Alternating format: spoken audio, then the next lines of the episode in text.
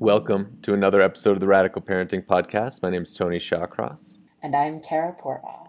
We're using a new service. You'll hopefully notice a little bit higher quality uh, with this second season of the Radical Parenting Podcast.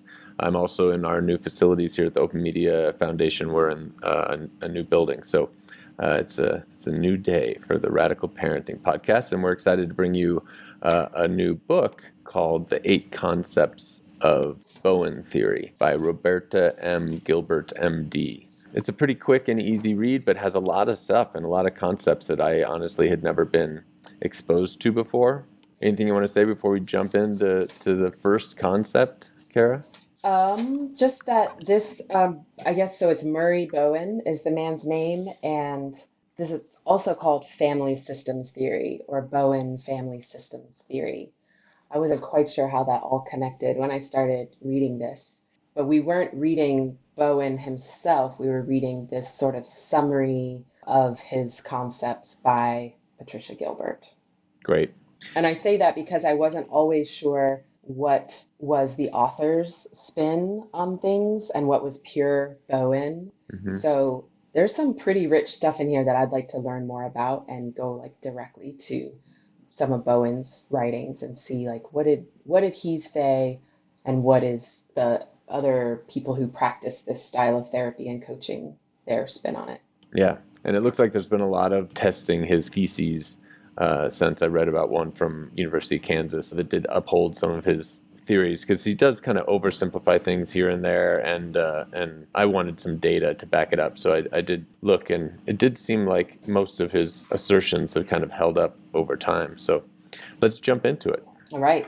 So the first concept is this nuclear family emotional system, and to me, it was really just kind of an introduction, the idea, just this concept that a family is interconnected, and that they also introduce a lot of their terminology. So they refer to all emotion as anxiety, even positive emotion, negative emotion, stress, whatever. They refer to it all as anxiety and define feelings as anxiety that has been identified. So often in like radical honesty, we'll just say like, what are the sensations I'm noticing? I'm feeling tightness in my throat. I'm feeling wetness in my eyes. I'm feeling pain in my sinuses. This is sadness. I feel like crying. Yeah, I have a couple things. Like, I like this idea of anxiety being infectious. I think she actually uses that word um, when we have the emotional unit, when we're together in this emotional unit of the family, that one person's stress and anxiety travels to other members of the group. And I think that's the really big takeaway here is that that's what makes it a unit. That's what makes a family a family is that we have this connection where our anxiety travels within the system. And um, there's, of course, there's acute like anxiety where there's a sort of present stress or danger or, or stressor. Mm-hmm. And then there's the chronic anxiety, which is what gets passed down generation to generation. And I'm really interested in that because I'm trying to say this in not a um, way that sounds way. like I'm hating on myself yeah. in a non condemning way. Yeah, exactly. I've often wondered what is wrong with me because I had a fairly great childhood, like my parents were responsible and attentive and loving. And I got deep into therapy by the time I was in definitely in college and um, have been in it ever since. And I keep thinking, why am I not a person who just is sort of like happy living my life, whatever? And I'm like, I'm really into, you know, therapy and personal growth and plumbing the depths of my own, you know, psyche and whatever. And I think that I did inherit a lot of anxiety from my parents that wasn't really part of my childhood, but I sort of inherited their childhoods, mm. you know, especially my mom had a pretty traumatic childhood and a, and a pretty damaging family environment. And somehow that her sort of chronic anxiety crept down into my system. So yeah, I'm very interested in in this.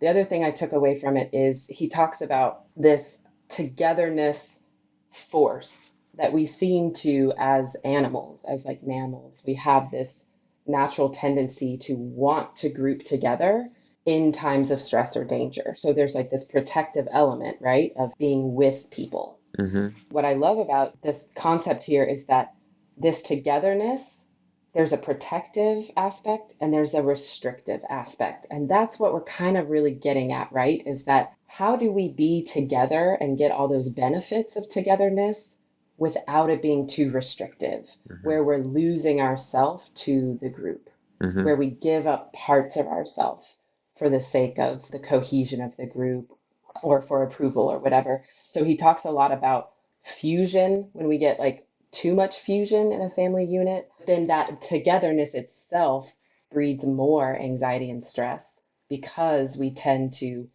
give up pieces of ourselves. We tend to take on repetitive patterns of behavior and interacting that are in themselves stressful because they're sort of like not genuine. So I'm very interested in this whole togetherness as a protective force and a restrictive force. And like that's what we're dealing with with our children. We're trying to protect them. We want to take good care of them. And we don't want them to have to give up pieces of themselves in order to function in the family unit. Yeah, it's a real balance.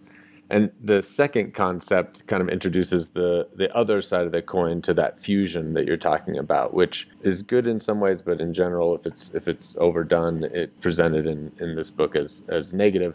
And the the other side of the coin is differentiation. So concept number two is the differentiation of self scale. So people on a lower level of this scale have less differentiation, more codependency, more of that fusion that Kara is mentioning they tend to be less resilient to stressors and more reactive or prone to base decisions, to base their decisions on the transient feelings that are going through their lizard brain and less reacting and making decisions out of their kind of rational thinking prefrontal cortex. So it says that higher scale families with this higher differentiation of self scale, they promote autonomy. They're less anxious uh, with their children being individuals separate from themselves less anxious about questions, explanations, creative ventures, and variation and difference in general. So, yeah, right. In this higher differentiation, we're not talking about like abandoning your children or totally letting them go. It's the children are given enough protection for their realistic needs, but not too much protection nor too little focus. And eventually they emerge less fused into this family emotionally, freer to be an individual and a self partly that means they're freer to know what they think independent of their systems. And it means that they reach adulthood with more self available to themselves instead of tied up in the group's emotional demands.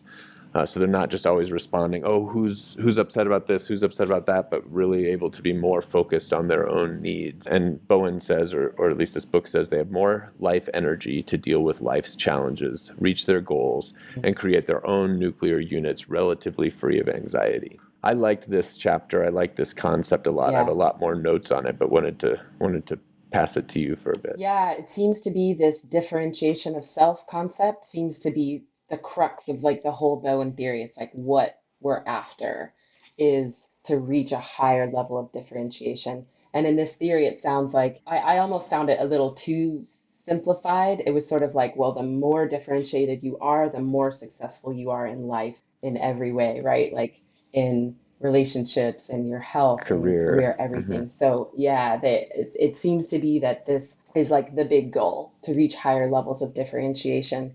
And um, it does it does really from a radical honesty perspective this really jives i think with radical honesty. I would call brad blanton you know the founder of radical honesty who wrote the book and does, wrote radical parenting and does all the workshops. He's got to be one of the most differentiated people that i have ever met. Wouldn't you say? Yeah. I mean he's got a way where he knows this is who I am, this is what I do, this is what I'm willing to do and what I'm not willing to do, this is what I believe. And he's very attentive to like he's he's always amazing observer. So I think he's probably all, always adjusting, but he doesn't really change according to what someone else believes or what someone else wants or there's this sort of strength of self mm-hmm. that I find really appealing, and that's what I really want for my for my child too. They use the terms um, basic self and the pseudo self or the functional self. So the basic self is like the solid self, and I I like this quote here. This is what I am and who I am and what I will do or not do. That's what reminded me so much of Brad Blanton. Mm-hmm. They talk about guiding principles. So this solid self Mm-hmm. is not trying to please or or fit in or whatever. It, it really is guided by principles. She's careful to say that are examined and tested in real life and hmm And open to capable of, open to of change, changing. hmm based on rational information as opposed to based on kind of knee-jerk reactions, emotional responses, and reactivity. I cringed a little bit every time they talk in the book about the emotional intellectual Dichotomy. dichotomy. Yeah, they talk about um, that people who are more fused in relationships are also tend to be more fused in their emotional and intellectual capacities. So they're not able to differentiate between, you know, thinking something through in an intellectual way and, and problem solving versus this emotional reactivity. And I think when they say feeling or emotional, they really just mean reactivity. hmm And in radical honesty, we don't, I think radical honesty is all about reactivity and, and working with reactivity to move through it and let it come and go. And then you do get your faculties back on the other side and your intellectual ability to problem solve and all that stuff. But the reactivity itself, I wouldn't call that emotion. In radical honesty, we talk about more about that coming from the mind, actually, that the reactive mind is the one that makes up stories and interpretations. It's the meaning making mind. Right? It's like the machinations of the mind. That's where the reactivity comes from. And it can play out in our in our emotions and our sensations. But I got the feeling from this book that they sort of have intellect and logic and reason up here and like emotion and feeling down here, which I think is dangerous. I liked the distinction in the book. Um, Yeah. I do think emotions are very valuable and need to not be like, you know, treated as like second class citizens in our mental space. But I also know how unsettling and stressful a life is when your decisions and actions are at the whim of reactivity and our emotions. For me, they're less steadfast than my rational thoughts. You know, like in my life, a few different times I've tried to like take stock of like what I want my life to be about, for example, who and how I want to be those things are subject to change but they they're much more consistent. And like from moment to moment because of my emotions i don't act in accordance with with that at all times. Yeah. but i kind of liked the distinction. It's it's all definitely from the mind but i kind of like to think of it in an oversimplified way as different parts of the mind where the rational thoughts about like who and how i want to be what what kind of relationship do i want to have you know what are the core values in my relationship what are the primary motivators in my relationships in my life. Those come from rational thinking and from data and from meditation and from thought whereas most of my most of my emotions i think come from a whole different part of my brain you know my Well, maybe hippocampus that's maybe that's where I'm having more problem with the distinction because I do like the distinction between reactivity and the more calm, connected state. Which I don't necessarily think is logic and reason. Like, I think we could call that instead of thinking or intellectual thing, we could call it noticing, right? Like, so when we're talking about feeling versus fact, facts don't always come from logic, right? They come from noticing, they come hmm from actually noticing. So, like, I think Brad would say that our very best guidance system isn't necessarily our intellectually thought out values and principles, but our very best guidance system is our noticing being that's actually t- using our senses to take in information and that something spontaneously arises out of that.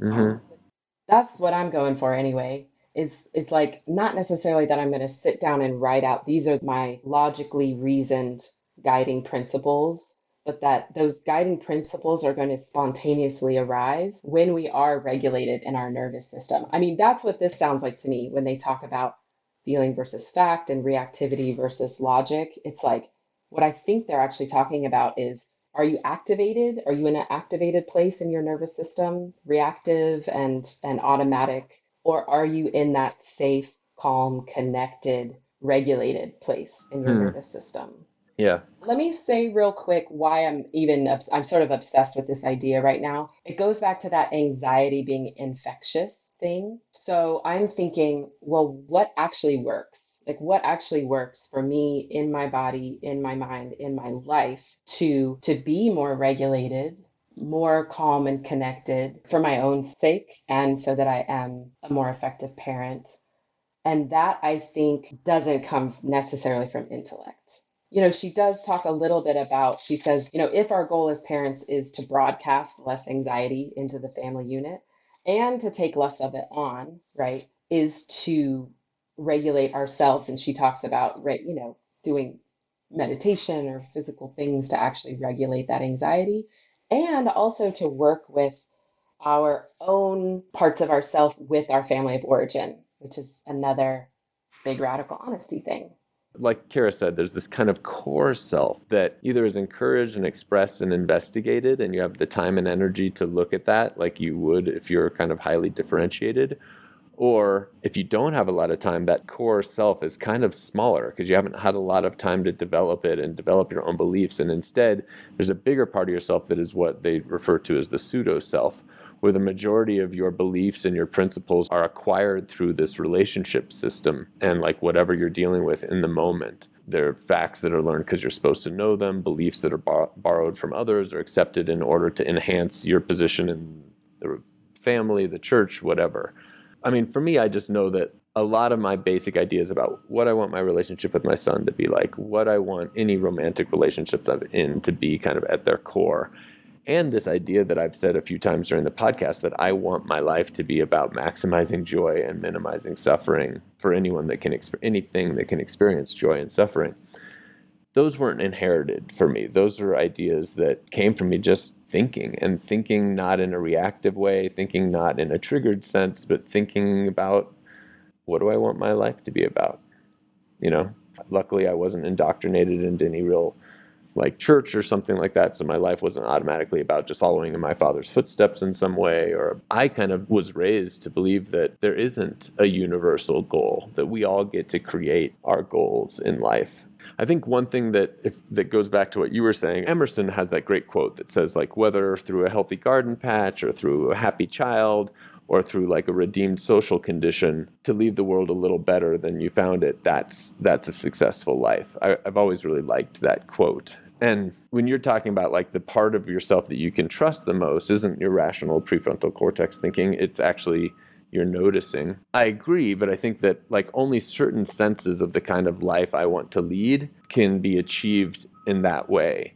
Like a redeemed social condition can't really often be tackled through just noticing. It requires an analysis of social conditions. It requires an analysis of the world. It requires co-hearted what brad likes to call and others call co-hearted uh, co-intelligent collaboration where you find other people that have similar kind of life goals and similar interests and tackling kind of like complex issues. So i think that's the part of a highly differentiated and what in this book they call even like a successful life is about. Does that make sense? Yeah yeah and i i think what bowen theory and maybe brad blanton would agree on is like that we don't really get there. We don't get to that place where we can use our very best faculties to make the world, world better until we deal with our reactivity. Mm-hmm. That we we we have to deal with our reactivity and anxiety and our relationship fusions and stuff like that before we can have like the energy and the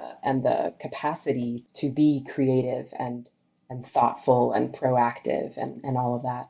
Yeah. I've lived my whole life around what I would call activists. It's it's you know uh, I went to early kind of like WTO protests. All my work in media and just always maybe been drawn to social justice or the underdog. I don't really know what where it came from, but I've definitely met people in my life who you can tell their activism is about a bone to pick. It's about like something that they just haven't resolved. And sometimes it's a great motivator, but it's it strikes me as miserable. And, and i want to yeah. be about people who are who are about like being called towards something being called forth. Right so that reactivity can it's like where do we where we choose to point our intellectual capacities you know for problem solving? We could do that on anything right? Like we could become physicists or psychologists or parents or whatever like but how do we choose like how do we mm-hmm. choose what we're going to work on yeah and is it going to be a reactive choice or is it a more you know creative coming from the solid self kind of choice yeah It's almost like in talking about parenting, I'm sort of thinking in my mind, like, huh, what does any of this have to do with parenting? And it's like, in talking about parenting, we're basically talking about like, what is a good life? And what is it, what is a happy and successful life? How do we even define that, you know, hmm in order to give our children what we think is a happy or successful life? And what's the answer for you, especially in regards to Elsie Jane? I don't know if I have a great answer. I wouldn't necessarily say happiness, Hmm. but I would say freedom in a sense of having the trust and the confidence to be able to ride the waves of whatever life provides, and the freedom to be creative and expressive and find one's own way without a lot of stuff getting in the way, without a lot of shoulds or expectations or Yeah. getting in the way. The ability to really follow one's own impulses and be attuned to something greater than oneself, being in the flow of, you know, life or grace or whatever, whatever Yeah. you want to call it. I did an episode with Etane O'Kane a little while back, a few episodes back, and she talked about how important she thinks it is to like be deliberate about like what do you want your relationship with your child to be about. I think those kinds of decisions that you make and that kind of like thought process you just had and, and could continue is so useful because day to day, you know, when you're facing stressors, when you're in in a hurry, when whatever, you're not going to have that stuff in mind. And the more simple you can get this idea that like my relationship with my daughter is about her freedom and her her self-expression. I, I'm oversimplifying what you said, but the more simple you can get that, the easier it is to remind yourself of that. I've never really wanted to get married all that much, although I, I do want a life partner. But when I did talk about like getting a wedding ring with my with my baby's mother, who's we're no longer together, but I wanted a ring that would remind me of that commitment. You know, I'm stressed, I'm I'm triggered, I'm in a hurry, whatever and I'm out of alignment with this idea of whatever these core things are that you want in your relationship. For me, in that relationship, it was it was complete acceptance and it was non-withholding. So I wanted a ring that had something on there, whether it's an engraved word or a material that reminded me of that, or whatever that would remind me what I'm committed to in the simplest ways that I can wrap my head around, even when I'm triggered, even when I'm in a reactive state.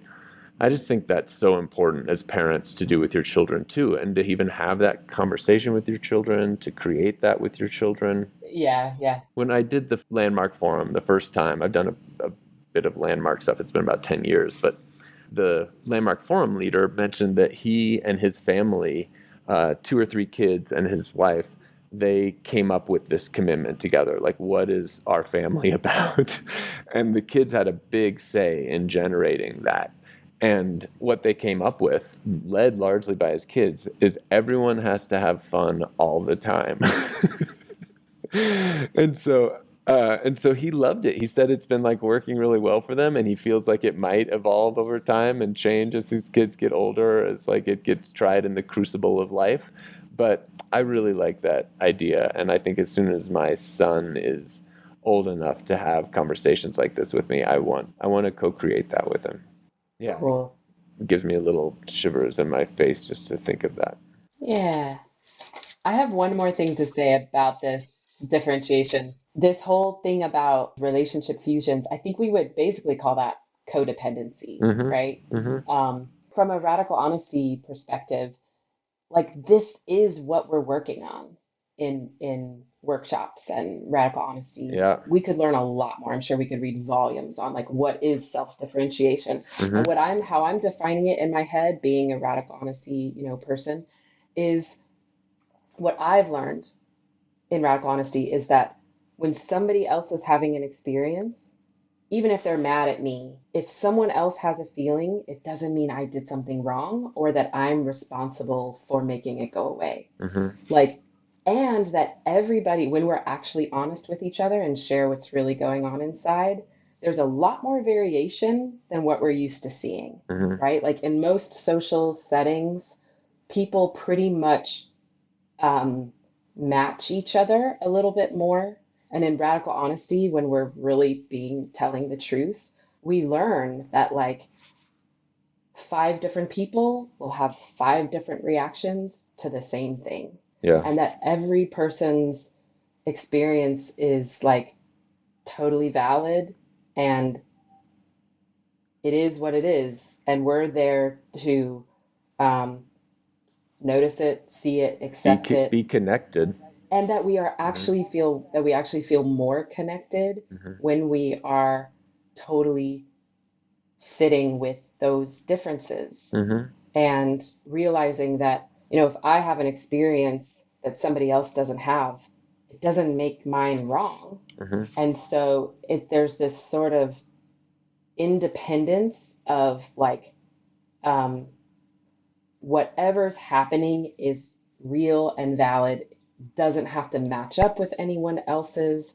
So I'm think I, I'm sort of thinking of differentiation in terms of that, of like whatever's actually happening is that's what is there for me. Yeah, and for people who don't know that much about radical honesty, they might be getting the wrong impression from what Kara is saying because it's kind of easy to do what Kara is saying when you just like just people say like dive bomb or just like you know like spew your opinions and separate. When you're really disconnected from someone it's easy to not take on their feelings and that's what a lot of people kind of think of sometimes as radical honesty. They think of it as like brutal honesty like i'm going to tell you my my opinions and and run away or something like that. But the trick is being connected being like truly connected with someone and having that differentiation being able to be with them, being able to really get what they're going through, really get their pain, really get their anger, really get what's going on for them, and still have that differentiation. That's the trick that we're up to with with radical honesty and with the practice that that we do. And it's also, I think, the trick that they were talking about here in, in Bowen theory. It's not just like, oh yeah, you've got your thing going on. It's not it's not my problem. It's not my fault. You've got your thing. You go deal with it.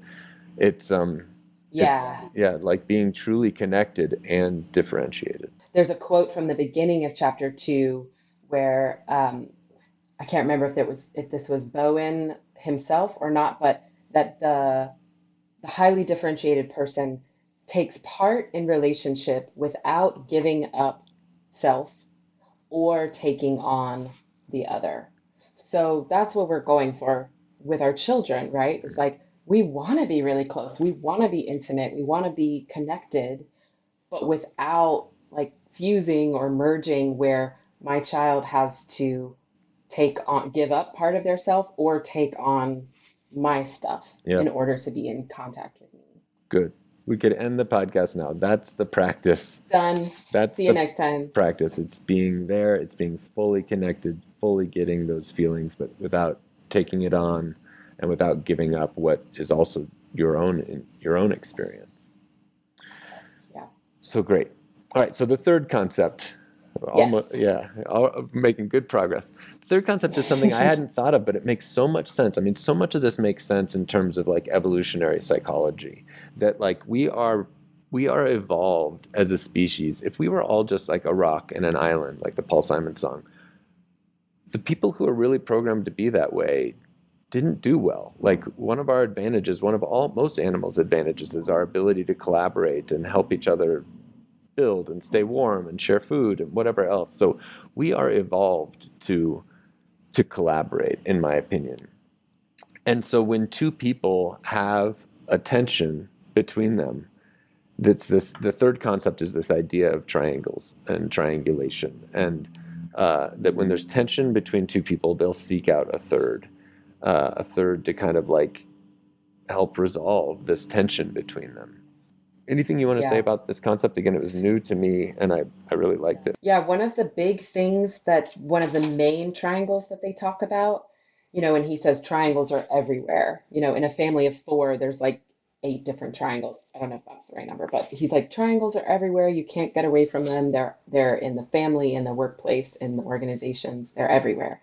But one of the big ones that they talk about is the child focus triangle, where, you know, if if the family system is is is not so differentiated and anxiety is freely transferring from one person to another, one of the parents will come in upset or anxious or whatever. The other parent will take that on, and then the child will take it on. And, you know, they talk about over time when someone has chronic anxiety going on, that eventually they will start to show symptoms.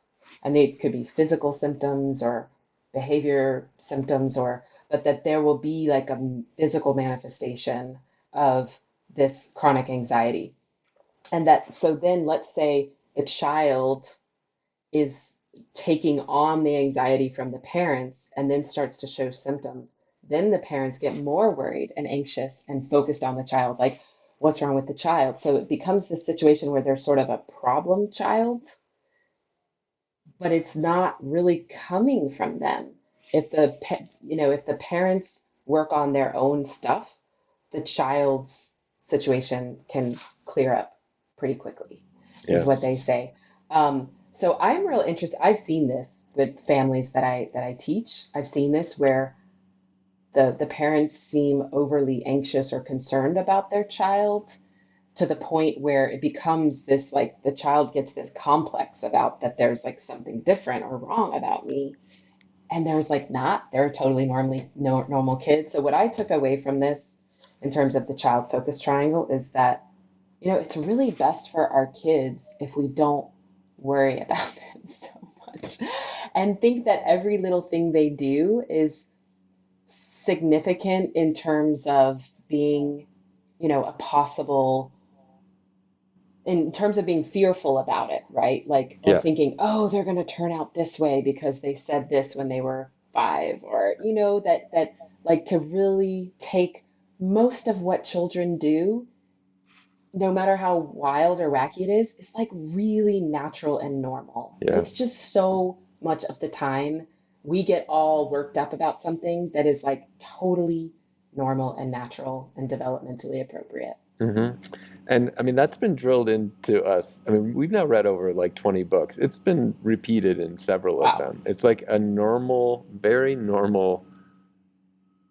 situation for parents to like think of every situation as like, oh my God, this my child's now going to be a serial killer, or they're going to be a narcissist, or they're going to be whatever.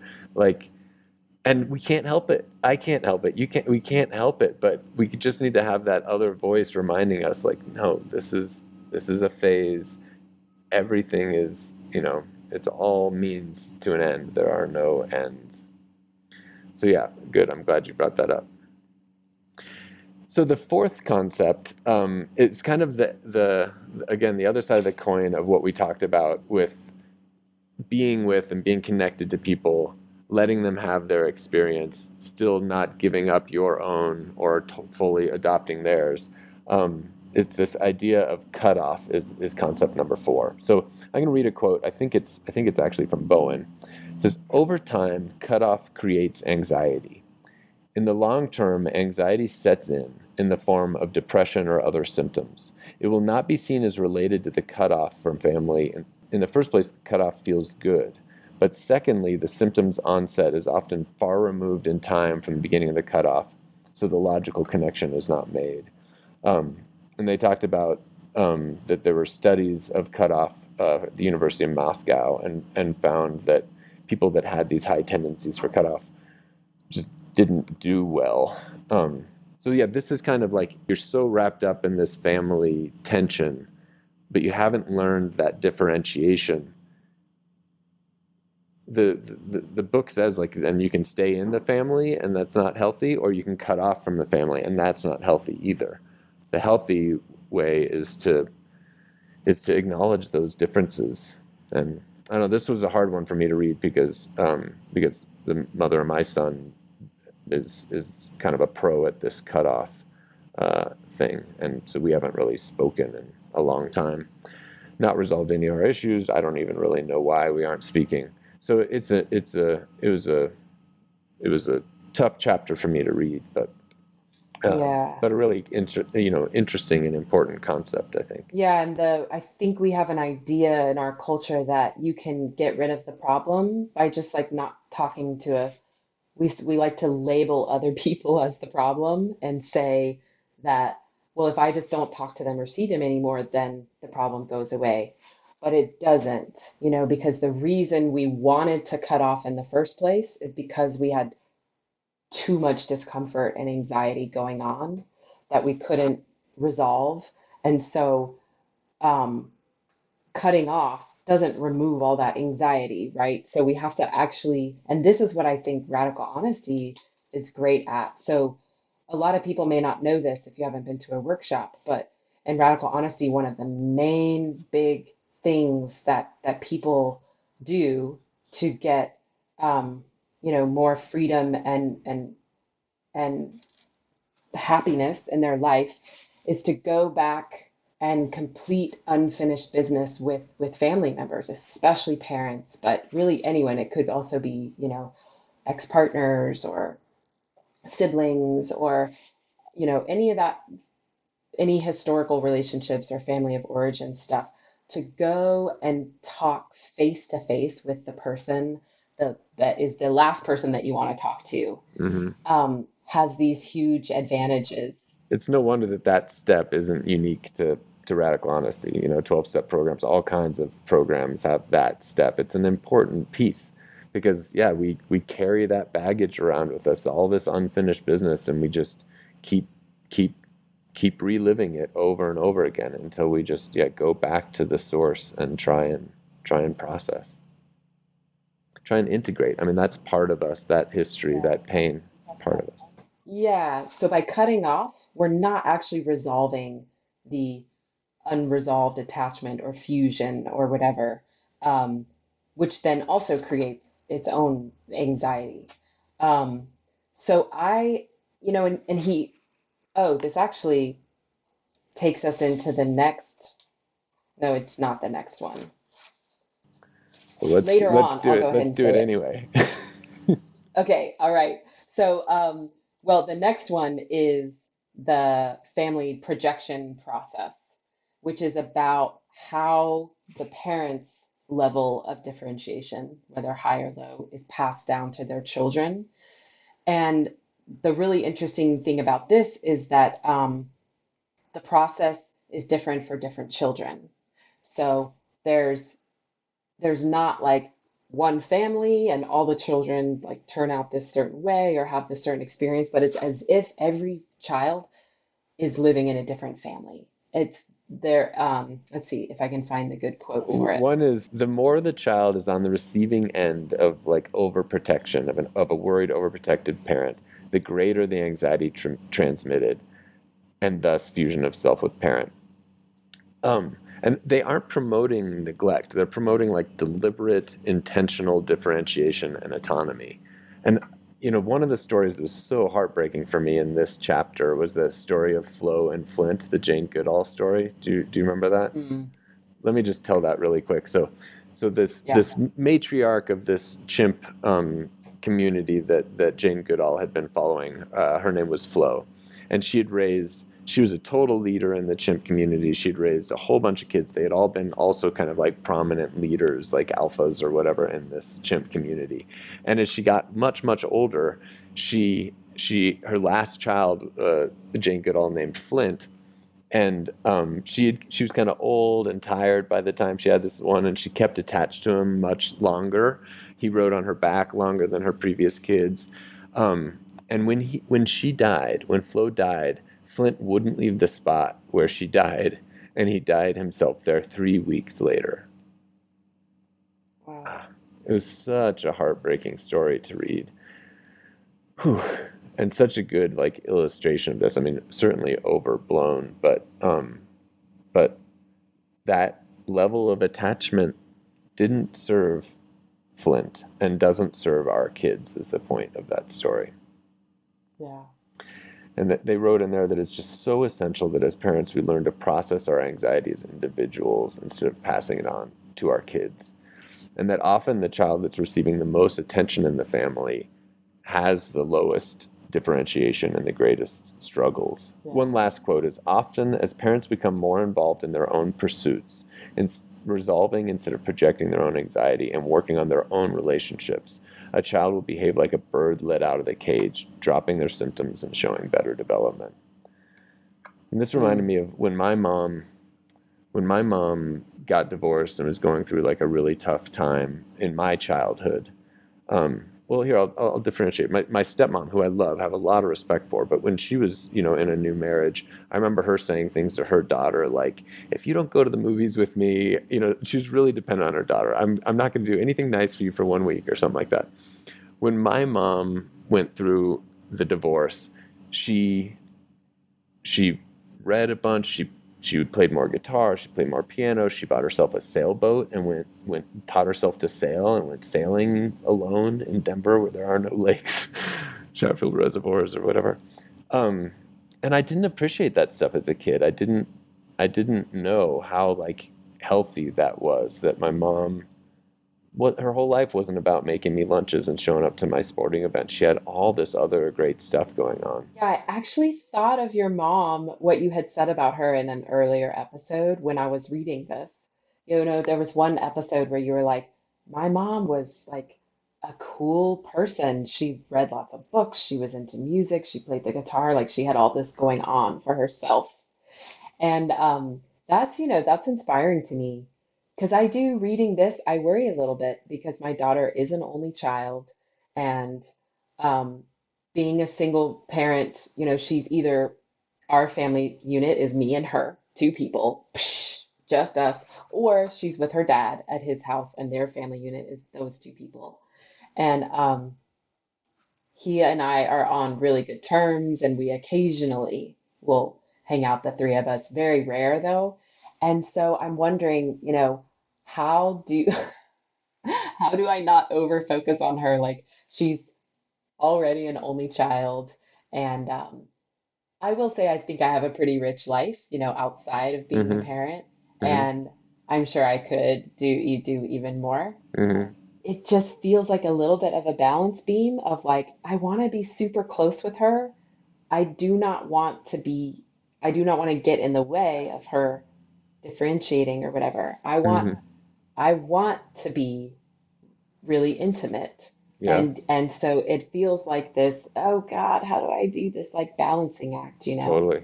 I don't have, you know, all the answers for that. That's great. Kara and I are in a, is it monthly or, or twice a month? We do a kind of like coaching session where we go through any any challenges we're having in our radical honesty coaching. And I took a note of this one. One of the other trainers, Christoph, who might one day be on the workshop, he mentioned how his struggles in his eight-year-old doing homework during our coaching call. Usually, it's about coaching around you know a client that you're seeing, but in this case, he asked about like help around this anxiety and tension he felt with his with his son, and and his like inability to help his son do homework, and I loved that the whole focus, all the advice he got from any other trainers, I don't even know if Brad chimed in, but was just like, just focus on your own anxiety, your own tension, and understand that, and then share it with your son honestly and directly. So it, the alternative is it comes out like all indirectly. You're trying to control him, or you tell him, you know, like like you're never going to go to college if you don't finish this homework assignment, or you know, who knows what what will come out, but that was the feedback from the radical honesty community for him and that's definitely the feedback for this chapter or this concept in the bowen theory is that is that we need to we need to resolve and process and deal with these things internally so that they don't come out in unhealthy ways Yeah. And that even when our child is doing some behavior that looks like it's over there in their court, that it might actually be our own anxiety that yeah has sort of traveled to them and is coming out in, in wacky ways. yeah Yeah. okay so with um, with concept number six do you want to talk about this multi multi-generational thing or read that read that part of the quote Um, that you highlighted or multi-generational transmission process, which I really think this is just a expansion of the last one, which was that family projection process. Um, here's the quote from Bowen. In any nuclear, sorry, here it is.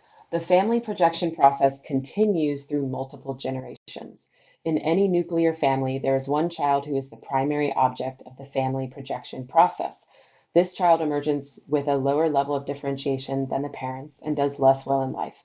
Other children who are minimally involved with the parents emerge with about the same levels of differentiation as the parents.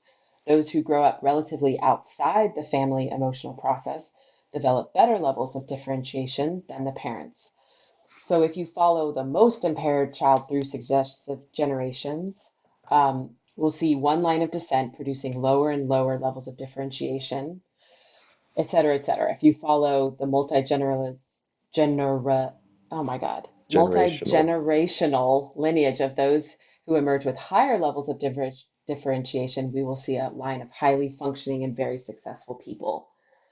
So he's just saying it continues generation after generation after generation. And this was the theory that I looked up some research on from University of Kansas that seemed to they did like 80 families or something like that over years. So it seems to seems to hold true. But let's jump to the seventh concept. So this was another one. Like I've never been a huge fan of like categories, Myers Briggs or or personality types or Enneagram. I mean, I, I read about it, I love it all, but but I I take it with kind of a grain of salt. And this was one that I had never heard of before, and it makes so much sense to me. And again, it's not just like tried and true, and they seem to present it as a little bit too too accurate in the same way Enneagram and, and others do, but it's all about sibling position. So concept number seven is about how people relate to other people in the world based on their their sibling position. If you were the oldest or the youngest, and also if you were, let's say, an older brother of sisters versus an older sister of brothers, Or an older and brother they of have this brothers whole or Mhm. right, and like this almost personality description for like every single one of those types. Did you like I your didn't personality totally buy description? into it. Mine, I will say, I mean, according to my mom, she says that as the youngest, so I was the youngest sister of a sister, she did say that like I I tended to be very accommodating, like hmm almost so much that she was worried about me because I would always give in or let my sister have what she wanted, and that my sister was the more dominant one. So we followed the the template in that in that way. hmm But now, like in my relationship with my daughter's dad, he was the older oldest child, I was the youngest child, and we had the totally opposite hmm power dynamic in our relationship. mm Um, where I was the, you know, bossy one, for lack hmm of a better word, and he was the, you know, I guess under functioning one, you could say. I was the over functioning one, and he was the under functioning one. mm Um, so I didn't really, I don't really fit it as an adult. And they do say the higher your level of differentiation of self, the less you're going to fall right into the mold of your Yeah. sibling position. I thought mine was a reasonably good description. In the same way, I felt like my Enneagram type and my Myers Briggs are, are reasonably good. It's not Uh-huh. spot on, um, but Yeah. several aspects of it were spot on, and then a little bit of it was in, in some ways off target. But they not only Yeah. talk about your personality traits, like like Kara just said, they talk about how you fit with others. So, i i again, in my my relationship with the mother of my son, uh, I'm the youngest son of of old of an older sister she's the oldest sister of younger sisters. So they talk both about the kind of gender and the power dynamics. Um, and in this one, they say that you know a, a younger brother of an older sister will have often better understanding. Like the young will the younger brother of an older sister will confuse sometimes an older sister of younger sisters because she can't relate to me in the way she did to her younger sisters. Um, and so it, it, it'll often result in the younger brother having more of an understanding of her because of his past relationship with his older sister than she would have of him because of her past relationship with her younger sisters. So for me, that one Yeah. felt felt very true. My ex hadn't grown Yeah, up yeah. grown up with brothers and didn't, um, you know, we had some we had some trouble understanding each other. Yeah, it makes sense, you know, if you grow up in a family with all siblings of your same sex or, or siblings of opposite sex, you know, that that would make a difference later. You know, sibling position is also really important in Adlerian psychology, Mm, and they have positions for oldest, youngest, and middle children. So this was interesting here, um, and this is apparently based on Walter Toman, who did came up with all this sibling mhm, position typography that Bowen got um, sort of adopted. Well, we're almost at our hour. We're trying to keep this one to Yeah. an hour. Um, and so, anything else about concept seven before we go to eight and final? No, yeah, Okay. let's go on. Karen I didn't love concept number eight. Uh, it was kind of the weakest for us. But the thing I did like about it is he tried to kind of like extrapolate this to society. Yeah, so the the concept is they're saying the same the emotional process in society that in society as a big culture where all we also anxiety travels amongst the culture and that there can be societal regression based on you know having too much anxiety spreading around the the culture. So what was so funny I think for us is that the author writing this book, and I don't know if it's Bowen himself, seemed to be quite conservative in terms of like social mores and whatever. And we're so not, right? Like in the radical honesty community, like we consider, you know, sexual freedom a positive thing. And, you know, like the 60s, they talked about the 60s being this huge social regression, you know, and in my eyes, it's more like a social revolution, like, you know, advancement, right? Um, coming out of the 60s. So, uh, the this last chapter did get a little hairy for us in that we're just not giving the same judgments to, to some of the same things. But I can I, I can see though like how things like technology, media, um, you know, she even talks about economic inequality, overcrowding in cities, that there's there's a lot going on in our society as a whole that creates anxiety. I mean, I think for me, I, I think I feel a lot more anxiety having so much overstimulation and so much information all the time, you know? And um, there's awesome parts about that too, right? Like amazing parts about that. And if I listen to too many podcasts, you know, like too many days in a row, my, my head starts to fry, right? And um, so anyway, she goes on to say that the there's some specific ideas. I don't know if we want to go into that or not, that there's specific ideas that are sort of infecting our culture and making more anxiety and giving us a social regression, which we don't necessarily agree with, right? We want to parent from a place of our guiding principles, whatever those are, not from a place of anxiety and, and fear. Yeah.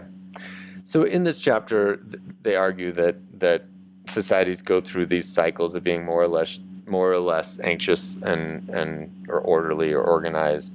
And uh, one of the things I really liked is they said that whether it's in personal situations or kind of like in in um, macro scale, that it causes more pain to avoid anxiety than to deal with it, and that the way out is to step out of our reactivity and to make decisions based on principle. Uh, one of the Mm. quotes was, I won't continue this irresponsible behavior. This is what I believe. This is what you can expect from me. And they did kind of like four steps of, of what of what that would be here in chapter eight or, or concept eight. Uh, the first step is learning the facts, focus on kind of like objective information rather than just your subjective reactivity. Number two was learn to think systems. So, this whole Bowen system is about a system to help you get out of these patterns of, of multi generational reactivity and anxiety.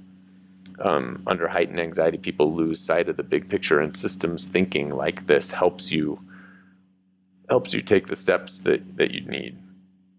Um, get clear on your guiding principles. Learn to think according to them, as opposed to through um, you know, moment by moment pressures, and then take a stand for for those principles. So I really liked that part of this Yeah. concept number eight in this final final chapter. Yeah, me too. Especially this um, taking a stand. hmm They call it taking an I position. And this again really reminds me so much of Brad Blanton, our radical honesty mentor, is this, you know, we don't have that much control out here of other people. And we're not trying to control other people. We only ha we have our power comes from our own choices within our own realm, right? So like we have a lot of pow power um, just by saying, this is what I'm willing to do or not what I'm willing to do. This is what I believe. This is what I stand for.